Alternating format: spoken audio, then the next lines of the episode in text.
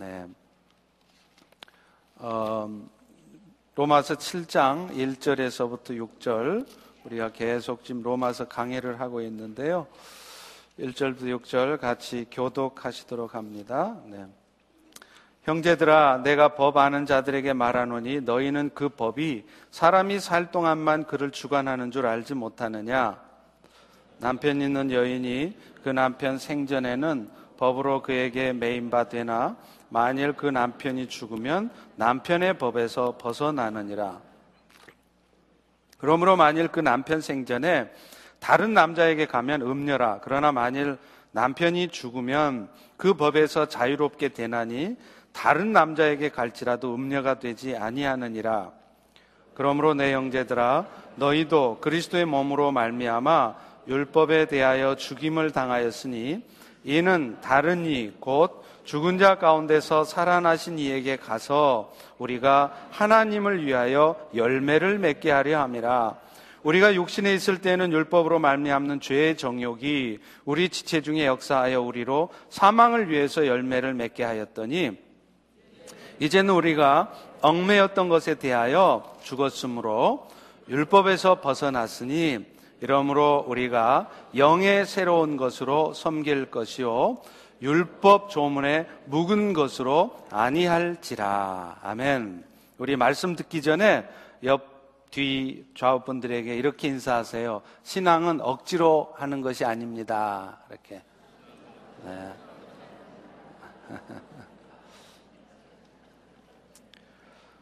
어, 어느 성도님이요, 이런 간증을 하세요. 어, 어느 주일날 주일 예배를 안 드리고 가족끼리 스키장에 놀러를 갔답니다. 이분은 워낙 스키를 잘 타셔서 다른 사람들이 선수인지 오해할 정도였다고 그럽니다. 그런데요, 그렇게 스키를 잘 타던 분이 스키장에 도착하자마자 첫 하강을 하는 동안에 넘어져서 다리가 부러지고 말았습니다. 스키는 제대로 타보지도 못하고 부랴부랴 병원에 가서 다리에 깁스를 하면서 생각을 했어요. 아, 내가 주일 예배를 빼먹고 놀러나 다니니까 하나님이 이렇게 벌 주신 거구나. 근데 이분의 간증을 귀담아 들은 또 한 사람이 있었습니다. 마침 다음 주일에는 자기도 스키장에 한번 갔다 올까 생각하던 차였는데 이분의 간증을 듣고 뜨끔했던 겁니다. 결국 이분은 스키장을 가더라도 예배는 드리고 가야 되겠다는 마음으로 주일 예배를 나오게 됐습니다. 하지만 예배 시간 내내 마음은 눈 위를 달리고 있는 거예요. 근데 그날따라 목사님은 왜 그렇게 소리를 지르시는지 잠도 안 오고 또 설교는 왜 그렇게 긴지요? 첫째, 둘째, 셋째 하면 끝나야 되는데 마지막으로 끝으로 하면서 계속 이어지다가 마침내 길고 길었던 예배가 끝났습니다. 평소에는 축도가 끝나기도 전에 미리 나가서 제일 먼저 줄을 서서 먹던 그 맛있는 점심 애찬도 마다하고 예배당을 나섰습니다. 그리고는 쏜살같이 차를 몰아서 스키장으로 달려갔습니다. 여러분, 물론 이 이야기는 가상 시나리오입니다. 그런데 오늘 우리 가운데는요, 혹시 이런 모습으로 지금 이 주일 예배에 나와 계신 분은 안 계신지 모르겠어요. 물론 이렇게라도 주일 예배 참석하시는 것이 안 오시는 것보다야 100 배 낫습니다. 그러나 결코 이런 신앙생활의 자세는 바람직한 모습은 아닙니다. 주일 예배 안 나오면 다리가 부러질까 봐서 그야말로 찜찜해서 주일 예배를 나오고 헌금 안 하고 봉사 열심히 안 하면 하나님이 축복 안 해주실까봐 어쩔 수 없이 하고 있다면 그것은 결코 올바른 신앙생활이 아닌 것입니다. 우리가 주일 예배를 드리는 것은요, 사실은 우리에게 값없이 그 영원한 생명을 주신 하나님의 은혜에 감사해서 드리는 거예요. 그 하나님의 은혜를 찬양하려고 드리는 것입니다. 그리고 그 가운데 그 주일 예배를 드리는 가운데 우리의 영혼들이 새로워지고 또 영적으로 재충전을 받아서 한 주간의 삶을 승리하기 위해서 예배를 드리는 것이지. 예배 잘 드리면 하나님이 축복해 주실까봐. 예배 안 드리면 내 인생에 문제 생길까봐. 그래서 예배 드리는 게 아니라는 거예요. 우리의 신앙생활은 그야말로 마지못해서 하는 게 아니라 자발적으로 기쁨 가운데 하는 것이어야 합니다. 오늘 보면 로마서 7장의 말씀도요, 우리의 신앙생활이 이렇게 율법적으로 이끌려서 마지못해서 하는 것이 아니라 성령님에 이끌려서 자발적으로 기쁨 가운데 순종함으로 하는 것임을 말을 하고 있습니다. 바울은요, 이것을 설명하기 위해서 먼저 우리 모두는 지금 율법에서 해방된 자들이다. 이 말씀을 하고 있습니다. 우리 다 같이 4절 전반부를 한번 읽어봅니다. 시작. 그러므로 형제들아, 너희도 율법에 대하여 죽임을 당하였으니 이 말씀은요 사실 지난주에 우리가 살펴본 것처럼 로마서 6장 14절의 말씀에도 하고 있던 말씀이에요. 너희가 법 아래 율법 아래 있는 것이 아니라 은혜 아래 있다. 예수 믿는 우리는요 더 이상 율법에 매여 사는 자리들이 아닙니다. 다시 말하면 하나님이 말씀하신 대로 순종해서 살지 않으면 오늘 여러분이 구원을 못 받게 된다거나 여러분이 구원을 받았지만 말씀대로 안 살면 구원이 취소되는 것이 아니라는 거예요. 혹은요, 또 말씀대로 살지 않으면 내 인생에 이런저런 어려움을 겪을까봐 또 반대로 말씀대로 살면 하나님께서 내가 소원하고 바라는 것들을 다 이루어 주실까봐 그래서 우리가 말씀에 순종하며 살아야 되는 게 아니라는 말입니다. 사실 우리의 삶에 고통이 와 있다면 그것은요, 우리가 말씀대로 살지 않아서 하나님이 벌 주셔서 죄된 내 삶에 대한 대가로 치르는 것이 아닙니다. 왜냐하면요, 우리 모두는 이미 율법에 대해서는 죽어 있어서 율법이 더 이상 우리에게 효력을 발휘하지 못해요. 말씀대로 살지 않았다 그래서 그것 때문에 우리가 벌 받고 고통받고 그러는 게 아니라는 거예요.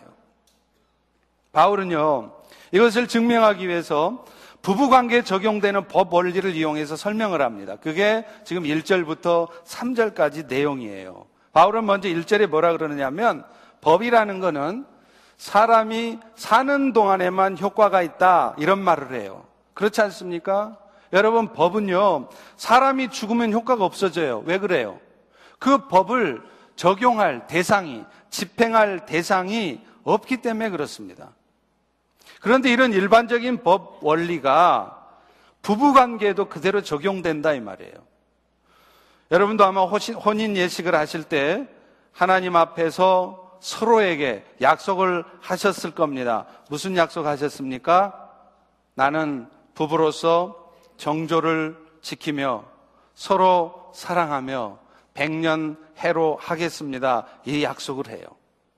근데 이 약속 때문에 부부는 서로에게 그때부터 법적인 구속력을 갖는 겁니다. 다시 말하면 서로에 대해서 이 약속을 지켜야 할 책임이 생기는 것이죠. 그런데 여러분, 여러분이 이미 경험하고 알다시피 막상 함께 살다 보면요. 아무리 이해심이 많은 사람들이라 할지라도 부부간에 갈등이 생깁니다. 저도 참 이해심이 많은 사람인데 살아보니까 갈등이 생겨요. 그리고요, 때로는 심각한 충돌이 일어나기도 해요. 그렇지만 아무리 상대가 마음에 들지 않는다 할지라도 적어도 믿음의 사람들이라면 그렇다고 해서 쉽사리 그냥 바로 이혼을 하려고 하지는 않을 것입니다. 고통을 감수할지언정 가정을 깨뜨리지 않으려고 몸부림을 치다가 어쩔 수 없이 하게 되는 것이지 그냥 좀 속상한다고, 그냥 함께 살기 힘들다고, 그냥 바로 가정을 깨뜨린 사람은 한 사람도 없을 거예요. 근데 왜 그렇습니까? 서로에게 한 약속이 있기 때문에 그렇다는 거예요. 그런데 여러분, 합법적으로 그 약속을 지키지 않아도 되는 상황이 있습니다. 그건 어떤 상황이냐면 남편이든지 아내든지 배우자가 죽게 되는 경우입니다. 아내가 죽으면 남편은요, 자유합니다. 아내가 죽고 난 뒤에는 남편이 재혼을 해도 잘못이 아니에요. 물론 아내도 마찬가지죠. 우리 주변에도요, 보면 40, 50대 젊은 나이에 질병이나 혹은 뜻밖의 사고 때문에 죽게 되시는 분들을 종종 봐요. 그런데 안타까운, 그 안타까운 이별을 한 지가 불과 몇 달이 안 됐는데 금방 다시 재혼을 한다고 하면 사실 한국인들의 정서로 보면 그거 잘 받아들여지지 않는 일입니다. 그러나 여러분, 설사 그렇다 할지라도 그것을 법적으로 나무랄 수는 없어요. 왜냐하면 배우자가 죽으면 재혼할 수 있는 것이 법으로도 보장되어 있고 성경에도 보장이 되어 있는 것이기 때문에 그렇습니다. 오늘 본문 2절에도 그걸 말하고 있죠. 남편이 있는 여인이 그 남편 생전에는 법으로 그에게 매인바 되지만 만일 그 남편이 죽으면 남편의 법에서 벗어나느니라. 남편이 살아있을 적에는 아내는 그 남편을 섬겨야 될 책임이 있어요. 그렇지만 그 남편이 만약 죽게 되면 더 이상 그 남편은 아내를 주장을 못 합니다. 그 아내가 혹시 다른 남자에게 가더라도 그게 잘못된 일이 아니란 말이에요. 3절에도 말을 하지 않습니까? 만일 그 남편 생전에게, 생전에 다른 남자에게로 가면 음녀라. 그러나 만일 남편이 죽으면 그 법에서 자유롭게 되나니 다른 남자에게 갈지라도 음녀가 되지 않는다. 이렇게 말을 해요. 그런데 이런 부부간의 관계가 오늘 우리와 율법과의 관계에도 그대로 적용이 된다는 거예요. 사람들은 모두가 다 나면서 율법 아래 살게 돼요. 여러분이 한 가지 기억하셔야 될 것이 율법이라는 것이요. 꼭 하나님께서 이스라엘 백성들에게 주셨던 모세오경 같은 그런 율법만을 말하는 것이 아니라는 거예요. 하나님께서 우리 사람들 마음속에 새겨 놓으신 양심의 법도 다 율법에 궁극적으로는 포함되는 거예요. 그런데 그런 율법은, 그런 양심의 법은요, 우리에게 있어서 늘 부담스러운 상대입니다. 왜냐하면 그 율법은, 우리의 양심의 법은 항상 명령해요. 너 이거 해라, 너 저거 하지 마라. 그렇게 늘 명령을 하니까 부담스러운 거죠? 그리고 만약 우리가 그 명령에 순종하지 않게 되면 모세의 율법처럼 그 율법은 우리를 사정없이 내친단 말이에요. 고통과 파멸로 그리고 결국은 우리를 영원한 멸망 가운데로 몰아세운다는 것이죠. 그런데 안타까운 것은 오늘 우리 모두는 어, 어떤 인간들이라도 다 율법의 지배 아래서 벗어날 수가 없다는 거예요. 그 양심의 법에서 벗어날 수가 없다는 것입니다. 그런데 해결책이 하나 있습니다. 그건 뭐냐면 내가 죽든지 아니면 율법이 죽든지 하면 되는 거예요. 사랑하는 성도 여러분, 오늘 우리가 그리스도인이 되었다는 것은 뭘 의미하느냐면 십자가에 죽어주신 예수님으로 말미암아서 우리를 주관하고 우리를 얽매이고 있던 그 율법에 대해서 오늘 우리가 죽게 되었다는 것을 의미한다는 거예요. 오늘 본문 4절 전반부 중요하니까 다시 한번 읽어봅니다. 네, 시작. 그러므로 내 형제들아, 너희도 그리스도의 몸으로 말미암아 율법에 대하여 죽임을 당하였으니 이 말씀은 뭐냐? 율법이 더 이상 우리를 정죄할 수 없다는 거예요. 사람이 죽으면 그 법이 쓸데없는 것처럼 우리는 율법에 대해서 죽어 있으므로 율법이 우리를 향해서 힘을 발휘를 못 합니다. 그렇기 때문에 우리가 어떤 연약한 삶을 살지라도 그런 연약한 삶에 대해서 율법이 정한 죄의 대가, 율법이 정한 죄의 형벌을 우리는 받지 않는다는 말이에요. 이 일이 가능케 된 이유가 있습니다. 그것은 예수님께서 우리를 대신해서 율법의 저주인 사망을 직접 다 감당해 주셨기 때문에 그렇다는 거예요. 다시 말하면 예수님께서 십자가의 죽으심을 통해서 율법이 요구한 모든 죄의 대가를 이미 다 치르셨다는 겁니다. 갈라디아서 3장 13절에도 분명히 말해요. 그리스도께서 우리를 위하여 저주를 받은 바 대사 율법의 저주에서 우리를 속량하셨으니 기록된 바 나무에 달린 자마다 저주 아래에 있는 자라 하였습니다. 그리고 여러분 그 결과 예수님의 그 십자가의 죽으심의 결과 예수님과 연합되어 있는 우리 성도들도 결국은 율법의 요구대로 죽임을 당한 것으로 간주된다는 거예요. 내가 직접 십자가에 죽지는 않았지만 예수 그리스도와 연합된 우리도 십자가에 마치 죽었던 것처럼 간주된다는 거예요. 다시 말하면 우리가 이미 십자가에 죽었기 때문에 율법은 그 율법을 가지고 우리를 정죄하고 우리를 고통 가운데 빠뜨릴 수 없다는 겁니다. 율법이 우리들한테 너 율법 안 지켜서 벌 줄 거야 고통스럽게 하고 우리를 사망으로 끌고 들어가지를 못한다는 거예요. 주일 예배 안 드렸다고 그 대가로 길 가다가 넘어져서 다리 부러지고 이런 일이 없다는 겁니다. 운전하다가 주일 예배 밥 먹고 가도 운전하다가 차 바퀴, 차 바퀴가 빠져서 교통사고 날 것을 염려할 필요가 없다는 것이죠. 왜냐하면 이제 율법은 더 이상 우리를 정죄할 수 없고 우리에게 주던 그 사망의 고통이 우리를 더 이상 얽매일 수, 얽매일 수 없기 때문입니다. 할렐루야. 그런데요. 그런데 여기가 끝이 아니에요. 여기서 한 가지 우리가 오해해서는 안 될 것이 하나 있습니다. 그것은 우리가 율법의 정죄에서 자유케 되었다고 그래서 그때부터 우리는 율법하고는 아무 상관없이 마음대로 살아도 되는 것이 아니라는 말이에요. 어떤 사람들은 율법 자체가 그리스도의 복음과 반대되는 것이다. 그러니까 성도는 이제 율법에서 자유케 된 성도는 어떤 율법도 지킬 필요가 없다. 이렇게 생각하는 사람들이 있어요. 이것을 이른바 율법 폐기론 혹은 도덕 폐기론 이렇게 말합니다. 그런데 여러분, 이런 주장은요, 이 로마서가 쓰여진 초대교회 당시에도 이미 있었던 주장이에요. 그 사람들은 이런 주장을 합니다. 육체를 입고 있는 인간의 현실을 인정을 안 하는 거예요. 그것을 고려하지 않는 거예요. 그래서 지식에 근거한 그노시스라고 하는 그 지식에 근거한 영혼의 구원만 받으면 된다는 거예요. 이게 바로 영지 주의라는 것입니다. 이 영지주의의 뿌리를 둔 자들이 그런 생각을 하는 겁니다. 그래서 그들은요, 영혼의 구원만 얻으면 그 이후에는 우리가 육체로 짓는 어떤 죄에 대해서도 책임이 없고 따라서 우리는 더 이상 율법을 따라 하나님의 말씀을 따라 살 필요도 없고 마음대로 살아도 된다고 생각을 하게 된다는 겁니다.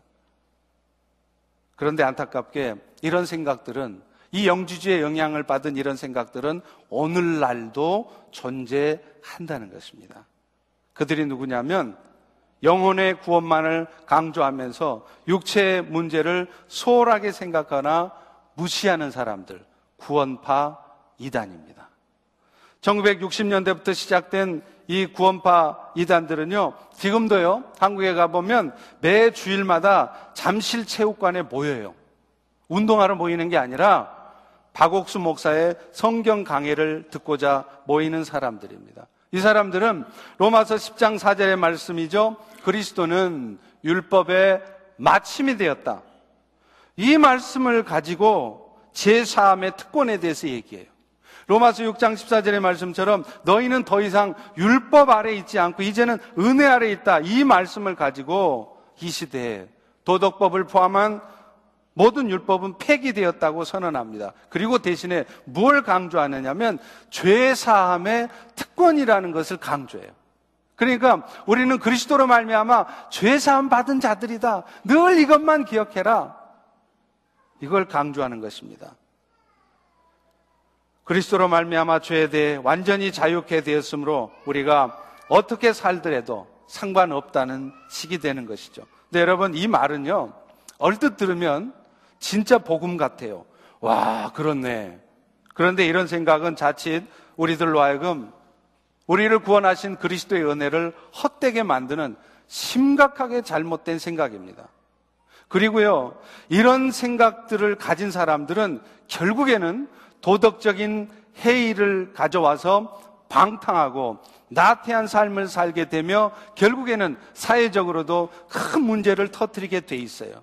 여러분 기억나십니까? 실제로 이 구원파 신도들이 일으켰던 사건이 1987년도에 일어났던 그 유명한 오대양 사건이에요. 1987년도에 주식회사 오대양의 대표였던 그리고 구원파 신도였던 이 박순자 씨가 직원들로부터 170억 원의 사채를 빌려요. 한 1,500만 불쯤 되죠. 이걸 빌려가지고 누구한테 주느냐면 구원파 교주였던 유병헌 회장. 그 유병헌 회장의 세모 그룹에 그것을 줍니다.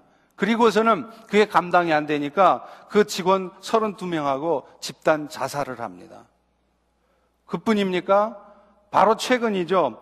2014년도에 세월호 참사로 300명의 어린아이들이, 우리 학생들이 죽었지 않습니까? 근데 왜 세월호 참사가 생겼습니까? 그 청해진, 청해진 해운이라고 하는 해운회사가 배를 불법 개조해가지고 운행하다가 그런 참사를 겪은 거 아닙니까? 그런데 그 청해진 해운이 누가 세운 거냐면 구원파 교주 유병헌 회장이 세운 거라는 거예요. 그러니까 이런 잘못된 신앙은 결국은 신앙적인 나태함, 또 사회적인 악을 행하면서 많은 문제를 일으키게 된다는 거죠. 여러분, 분명 우리는요. 그들이 말하는 것처럼 그리스도로 말미암아 죄 사함의 특권을 받은 자들입니다. 맞습니다. 그러나 복음은 그 다음 얘기가 있다는 거예요. 이런 잘못된 생각들이 자칫 우리들로 하여금 죄 짓는 일에 대해서 가볍게 생각하게 만들 수 있다는 거예요. 우리는 비록 율법으로부터 해방되었지만 그 말이 율법을 지키지 않아도 된다는 말이 아닙니다. 말씀대로 살지 못한다 할지라도 그런 연약함 때문에 하나님 앞에 그 대가를 치르고 형벌을 받지 않는단 말이지 말씀대로 살지 않아도 된다는 말이 아니에요. 또 그렇게 말씀대로 살지 않아도 우리는 이미 다 죄 용서함 받은 거니까 내 인생에 아무런 고통도 오지 않는다. 그게 아니란 말이에요. 오늘 여러분도 말씀대로 살지 않으시면 여러분은 분명 그 여러분의 죄에 대한 대가를 치르지는 않습니다. 그렇지만 하나님께서 징계 차원에서 여러분을 깨닫도록 하기 위해서 주시는 고통스러운 상황은 여러분에게도 얼마든지 온다는 거예요. 다만 그것이 죄에 대한 대가가 아닐 뿐인 것이죠. 사실 많은 사람들이 율법을 말하면 앞서 말씀드린 것처럼 구약의 모세오경 율법만 생각해요. 그러나 엄밀하게 말하면 율법이라는 것은 하나님께서 이 온 자연 만물과 사람의 양심 안에 새겨 놓으신 모든 법을 포함해요. 그리고 그 중에 우리가 알고 있는 율법은 그것을 구체적으로 명문화해서 written code로 이스라엘 백성들에게 주신 거예요. 그게 모세오경인 겁니다. 그런데 오늘날 성도들이 믿음으로 구원을 얻었다 하는 이 말은 이제 그 율법을 지키지, 지킴으로 의롭게 되는 게 아니라는 걸 말하는 것입니다. 내 양심의 법에 따라서 내가 양심껏 잘 살 때, 그럴 때 비로소 내가 의롭게 된다는 것을 말하는 게 아니라는 걸 말하는 거지. 이 율법 자체가 필요 없다거나 마음대로 살아도 된다는 걸 말하는 게 아니라는 거예요. 물론, 물론 그 율법 중에는요, 예수님의 십자가의 구속을 상징적으로 나타내는 제사법이라는 게 있어요. 구약의 제사법 규정이 있죠. 또 정결법 규정이 있죠. 이런 것들은 더 이상 지켜질 필요가 없습니다. 왜 그렇습니까? 예수님께서 이 땅에 오셔서 그 제사를 완성하셨기 때문에 그래요. 자기의 몸으로 십자가의 죽으심을 통해 한 번의 제사로 영원토록 그 제사를 완성하셨기 때문에 오늘 우리 신약의 성도들은 더 이상 구약의 율법에서 말하는 제사나 정결례나 이런 것들은 지키지 않아도 됩니다. 그러나 율법에는 그런 정결법, 제사법만 있는 게 아니라는 거죠. 시민으로 살아가야 될 도리를 밝혀놓은 시민법이나 도덕법 같은 것들이 있어요. 예를 들면 십계명이 그렇습니다. 여러분, 예수님 오셔서 율법을 다 완성하셨으니까 여러분은 십계명을 안 지키셔도 되나요? 아니에요. 여러분 오늘 또그 십계명을 충실하게 지키셔야 합니다. 왜 그렇습니까? 그 십계명은 정결법이나 제사법이 아니라 도덕법이기 때문에 그래요. 오늘 또 여전히 지켜야 될 시민법이기 때문에 그렇다는 것입니다. 다만 우리가 그런 법대로 살지 않았다고 해서 우리가 구원을 못 받게 된다거나 한 번 받았던 구원이 취소되지 않을 뿐이지 우리는 그 율법하고 상관없이 마음대로 살아도 된다는 게 아니라는 거죠. 그리고 또 하나 중요한 것은 우리가 말씀대로 살지 않아도 오늘 우리 인생에 아무런 고통이 안 오는 게 아니에요. 이미 예수님이 다 죄 용서함 받게 해주셨으니까 내가 죄를 범해도 그 죄 때문에 우리가 어려움을 겪지 않는 게 아니라는 거예요. 실제로 하나님께서는요, 오늘 우리가, 오늘 여러분들이 말씀대로 살지 않으시면 처음에는요, 그런 여러분을 기다려 주십니다. 여러분이 연약하시다는 걸 알기 때문에 말씀대로 순종하지 않고 오늘도 내 생각 가운데 내 고집 가운데 불순종의 삶을 살아도 곧바로 야단치지 않으신단 말이에요. 기다려 주세요. 그런데 한정 없이 기다리시진 않습니다. 어느 순간 현재 삶의 모습이 잘못되었다는 것을 깨닫게 하기 위해서라도 징계를 하신다는 거예요. 그런 의미에서 하나님 주시는 징계라는 것은 우리가 죄의 대가를 치르는 게 아니에요. 하나님께서 우리를 가르쳐 주시는 것입니다. 그런데 우리는 징계하면 굉장히 느낌이 안 좋잖아요? 왜 그럴까요? 맨날 징계위원회를 떠올리니까 그래요. 근데 징계가 사실은 좋은 겁니다. 여러분 인생에 징계가 없으면 여러분은 하나님의 자녀가 아닐 수 있어요. 여러분 삶에 징계가 있다는 것은 여러분이 하나님의 택함을 받은 하나님의 자녀라는 증거입니다. 원래 이 징계라는 단어가 좋은 뜻이에요. 영어로 징계가 뭐죠? discipline. 그 뜻이 뭐냐면 교훈한다는 뜻이에요. 나쁜 뜻이 아니에요. 중국어로 하면 관교라 그럽니다. 관리할 때 관자에다가 가르칠 교자, 관자오. 뜻이 뭐냐면 잘 가르쳐서 인생 관리해 주신다는 거예요. 다시 말하면 오늘 우리의 삶에도 잘못된 삶이 있다면 하나님은 그것이 잘못된 삶이라는 것을 가르쳐 주시기 위해서 오늘 우리 인생에도 고난을 주시고 어려움을 주신다는 것이죠. 사랑하는 성도 여러분, 결국 우리 성도들이 구원을 얻기 위해서 열심히 말씀대로 살아야 될 필요는 없습니다. 왜냐하면 이미 예수를 통해 그 일은 이루어졌기 때문이죠. 그렇지만 여전히 우리의 마음을 때로는 어둡게 하고 힘들게 하는 율법 자체는 선한 것이고 또 오늘 또 성도가 그런 거룩한 삶을 살기 위해서는 그런 행위 규범으로서의 율법이 하나님의 말씀이 여전히 우리에게 필요하다는 것입니다. 오늘 성경도 이것을 분명히 말하고 있어요. 우리 4절 후반부 같이 한번 읽어볼까요? 네, 시작. 이것은 다른 이 곧 죽은 자 가운데서 살아나신 이에게 가서 하나님을 위하여 열매 맺게 하려 함이라. 예수님께서 우리를 위해서 죽어 주셔서 오늘 여러분들이 더 이상 율법의 정죄함, 율법으로 말미암는 고통에 있지 않게 하신 이유는 뭐냐? 결국에는 이제는 우리가 주님에게로 가서 세상과 짝하는 게 아니라 예수에게로 가서 예수님과 결혼해서 하나님 앞에 열매 맺는 삶을 살라고 그렇게 하셨다는 거예요. 그렇기 때문에 이제 나는 구원받았으니까 구원파 이단들이 말하는 것처럼 계명을 지키든 안 지키든 상관없어. 그 계명 좀 범하면 어때? 사람이 다 그런 연약함 있는 것이지. 이미 다 용서받았으니까 괜찮아. 그러니 너도 너무 그렇게 율법에 매여서 너무 그렇게 신앙생활을 율법적으로 하지 마. 이런 말을 우리는 쉽게 할 수 없다는 거예요. 오늘 우리는 신앙생활을 하면서 그리스도인의 자유라는 것에 대해서 오해하고 있는 부분들이 있어요. 많은 사람들이 그리스도인의 자유를 얘기합니다. 우리 그리스도인들은 자유했다는 거예요. 예수님 때. 맞아요. That's right. 그렇지만 그 자유가 뭐냐면 내가 혹시 말씀대로 못 살아도 잘못 살아도 그 죄로 말미암는 고통, 그 죄의 대가, 죄의 결과인 사망으로부터 자유했다는 말이지. 이제는 내가 그리스도인만 되면 죄 용서함 다 받았으니까 마음 내키는 대로 육체 욕심을 따라 편하게 살아도 된다는 것을 말하는 게 아닙니다. 하고 싶으면 하고 하고 싶지 않으면 억지로 하지 않아도 되는 것을 말하는 게 아니란 말이에요.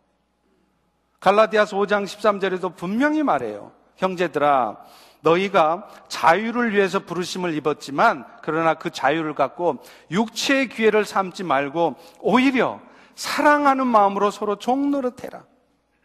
예수님께서 우리를 자유케 하셨으니까 이제 교회에서 봉사하다가도 힘들면 아 그냥 쉬어 쉬어. 그냥 무조건 하고 쉬어도 되고 가족 간의 관계에 있어서도 남편에 매여 살고 아내에 매여 살고 시부모님한테 매여 살고 친정 부모님한테 매여 살다가 아 이제는 좀 자유하면서 좀 살아라. 너 그렇게 왜 이렇게 맨날 얽매여 사니? 그렇게 그저 마음 편하게만 살아도 되는 것이 아니란 말입니다. 사랑으로 서로 종노릇하라고 하잖아요. 사랑으로 종노릇하는 게 어디 쉽습니까? 때로는 하기 싫어도 해야 될 때가 있고, 때로는 부담스러워도 해야 될 때가 있고, 때로는 내가 너무 힘이 붙여도 해야 될 때가 있는 거예요. 그것이 하나님의 뜻을 이루는 것이라면 좀 힘들어도 참아야 되고, 끝까지 인내하는 쪽으로 가야 되는 것입니다. 마음이 안 내켜도 주님께서 원하시는 일이라면 그 일을 감당하려고 해야 된다는 거예요. 예수님께서도요, 참된 제자의 삶에 대해서 분명하게 그렇게 말씀하셨습니다. 마가복음 8장 34절에 보세요. 예수님이 무리와 제자들을 불러서 말씀하십니다. 뭐라 그러느냐? 누구든지, 누구든지 나를 따라 올려거든. 예수님을 따르는 자의 삶을 살려거든 자기를 부인하고 자기 십자가를 지고 예수님을 따르라는. 여러분, 오늘 우리 모두에게는 다 주님께서 지어주신 십자가가 있어요. 나한테만 십자가가 있는 거 아닙니다. 여러분이 제 얼굴을 보시면 천사같이 환한 얼굴이잖아요? 할렐루야. 그래서 저는 뭐 십자가도 아무것도 없고 마음에 무거운 짐도 아무것도 없는 것 같죠? 아니에요. 눈에 보이지만 않을 뿐이지 저도 예수님처럼 제가 지고 가야 될 십자가가 있어요. 오늘 또 그 십자가를 지고 묵묵히 가고 있는 것입니다. 그런데 저만 여러분만 있는 게 아니라 모두가 다 그런 십자가가 있다는 거예요. 나만 육신의 질병의 십자가, 나만 시부모님의 십자가, 나만 자식 새끼들의 십자가가 있는 게 아니라는 거예요. 다 있습니다. 그런데 주님은 뭐라 그러시냐? 상황과 정도만 달랐지 다 십자가가 있는데 그 십자가를 지고 가는 것이 그것이 제자의 삶이라는 거예요. 십자가를 지고 억지로라도 지고 가야 그래야 네가 구원받은 것이 유지된다. 그래야 네가 구원 백성 된다, 천국 간다 그 얘기가 아니라 이미 하나님의 은혜로 구원받은 백성이 되었지만 그 구원은 취소되지 않지만 이제 그 구원을 받았다면 구원받은 제자답게 살려면 그렇게 살라는 거예요. 그리고 그렇게 살 때 비로소 우리의 삶에도 하나님 앞에 열매 맺는 삶이 나타난다는 것입니다. 내가 하기 싫다고 안 하고 내가 힘들다고 포기할 수 없는 이유인 것이에요. 예수님께서 우리를 율법으로부터 자유케 하신 목적은 분명합니다. 율법이 아닌 또 다른 이, 곧 죽은 자 가운데서 살아나신 예수님에게 가서 하나님을 위해 열매 맺게 하려고 한다는 것. 이 부분이 영어 성경에 보면 we might bear fruit이라고 되어 있어요. For God. 하나님을 위해서 열매를 맺게 하려고 예수님은 십자가에 죽어주시고 오늘 율법에 세방시켜 주셨지. 이제 죄 용서함 받았으니까 할렐루야. 내 마음대로 안 하고 싶으면 안 하고 하고 싶은 거 마음대로 하고 그렇게 살라고 한 게 아니라는 거죠. 하나님께서는요, 오늘 우리의 삶이 그 하나님을 위해 열매 맺는 삶이 되도록 하기 위해서 또 하나 하신 일이 있어요. 그것은 이제부터는 우리의 삶이 내 힘으로 사라지는 게 아니라 율법에 의해서 사라지는 게 아니라 성령을 따라 살게 하신 것입니다. 할렐루야. 다 같이 한번 따라서 합니다. 이제부터 나는 성령을 따라 산다.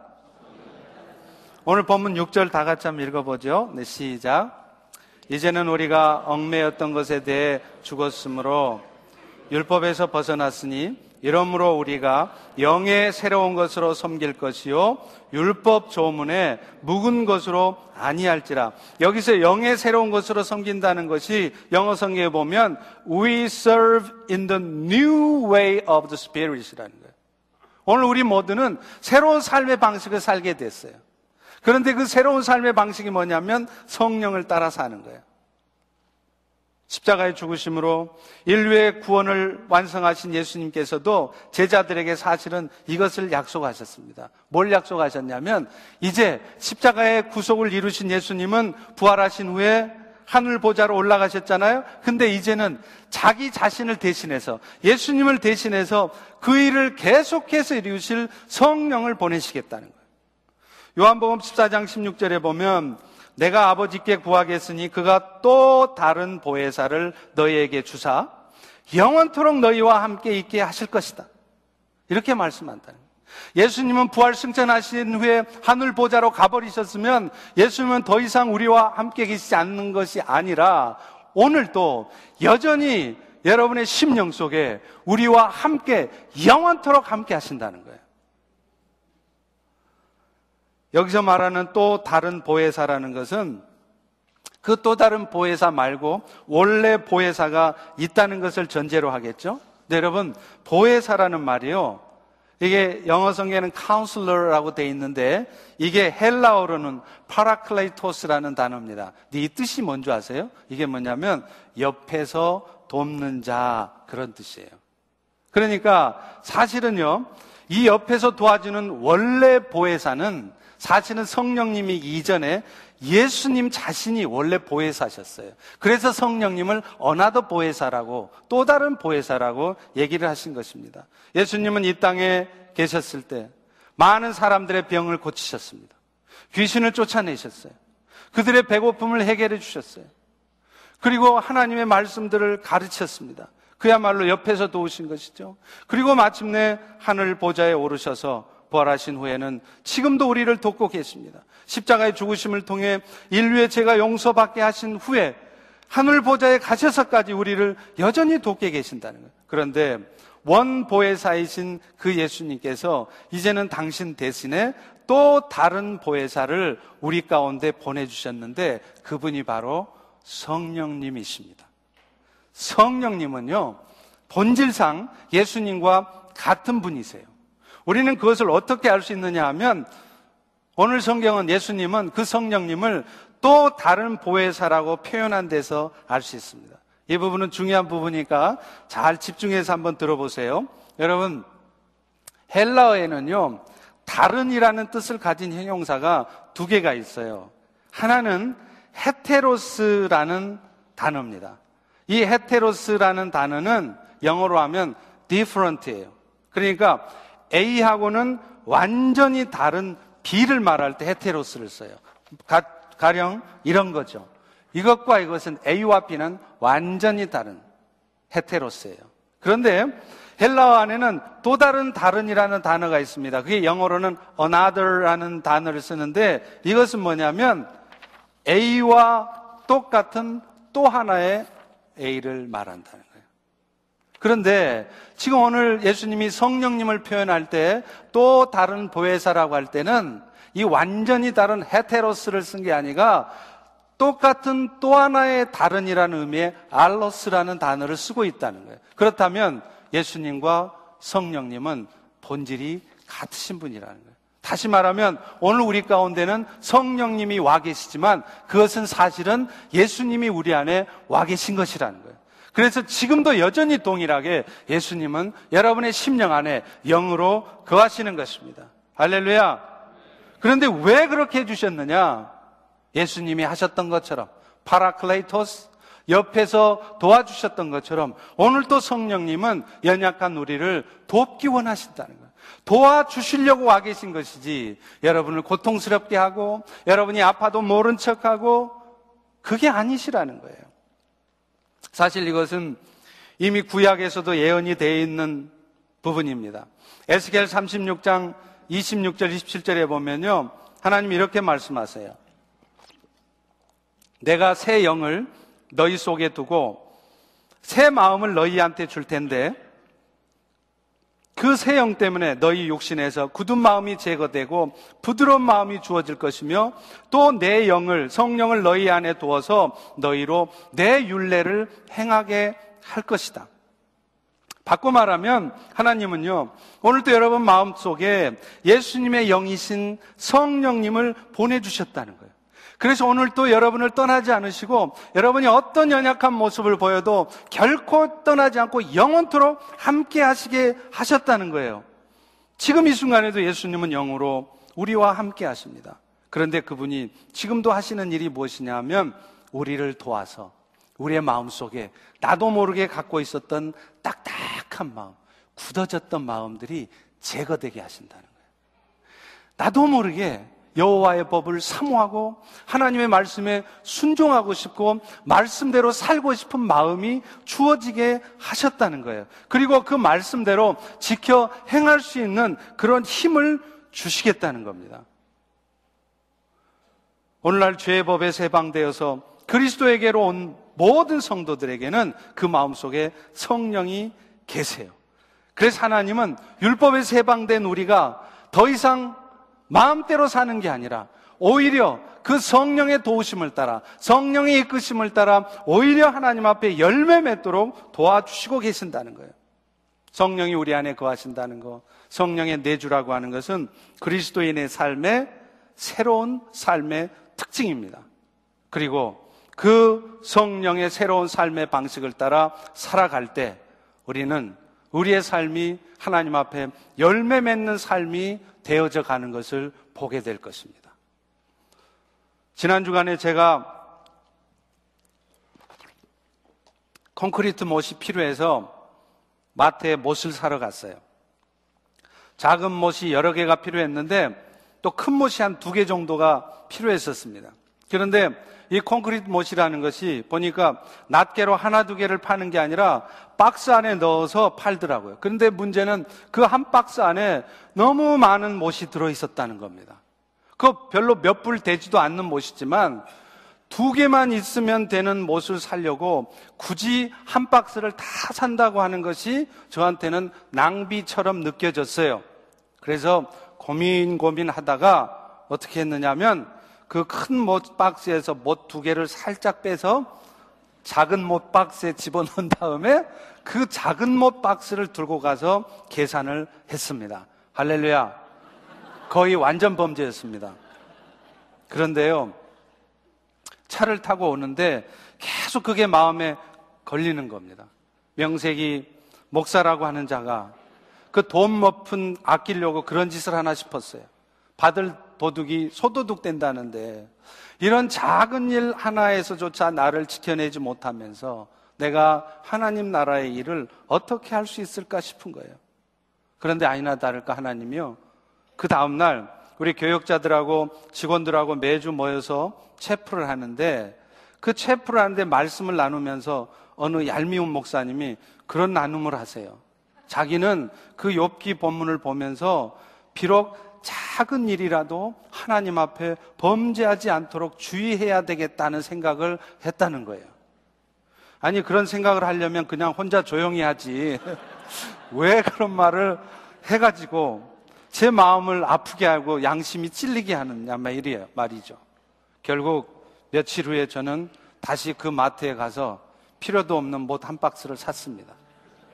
그렇지만 저는 5.99불, 6불을 들여서 그 마트에 나도 모르게 팔아먹었던 그 신앙의 양심을 다시 샀습니다.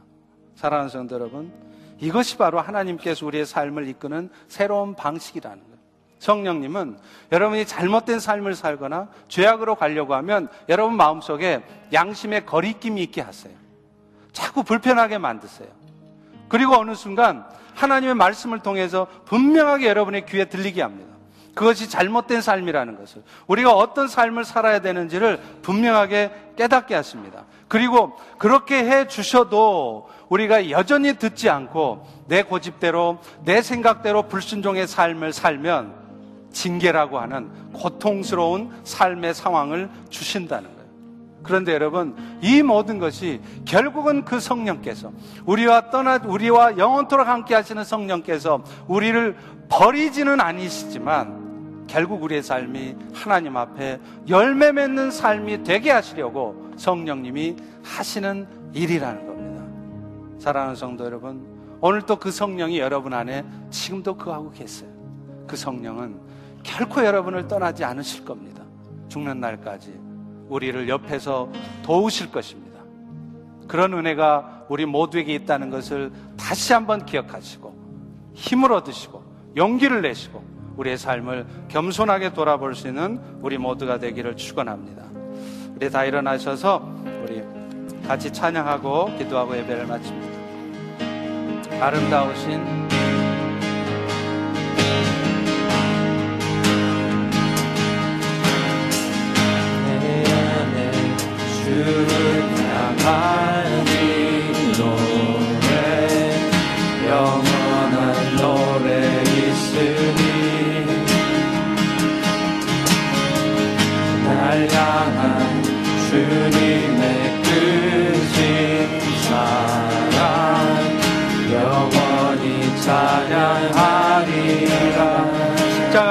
찬양하리.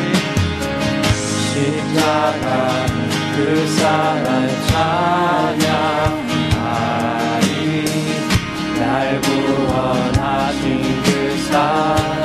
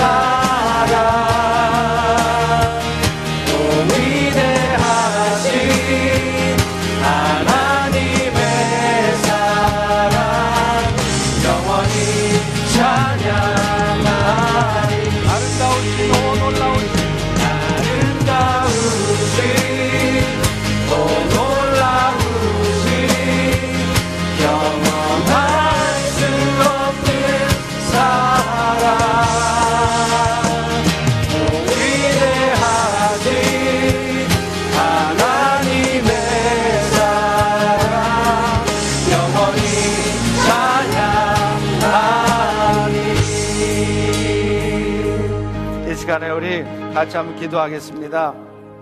그렇습니다. 우리는 늘 부족합니다. 또 순간순간 깜딱 잘못하면 우리는 죄 지을 생각을 합니다. 교만해질 수 있습니다. 그러나 성령님은 오늘 또 그런 우리를 떠나지 않으시고 이마누엘로 우리와 함께 하십니다. 옆에서 우리를 도와주십니다. 보이지 않는 가운데 때로는 보이는 방법으로 우리를 도와주십니다.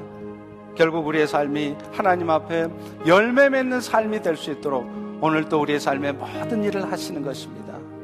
오 주님, 이제 내 인생 가운데 내 눈앞에 펼쳐진 모든 일들이 나를 그렇게 옆에서 도와주신 성령께서 나를 위하여 내 삶에도 하나님을 위한 열매가 맺혀지는 삶이 되도록 하시는 일인 줄로 믿고 절망하지 않겠습니다. 낙심하지 않겠습니다. 오히려 이런 문제 앞에 더 겸손해지겠습니다. 회개하겠습니다. 결단하겠습니다. 이런 기도를 우리 통성으로 같이 하나님 앞에 드립니다.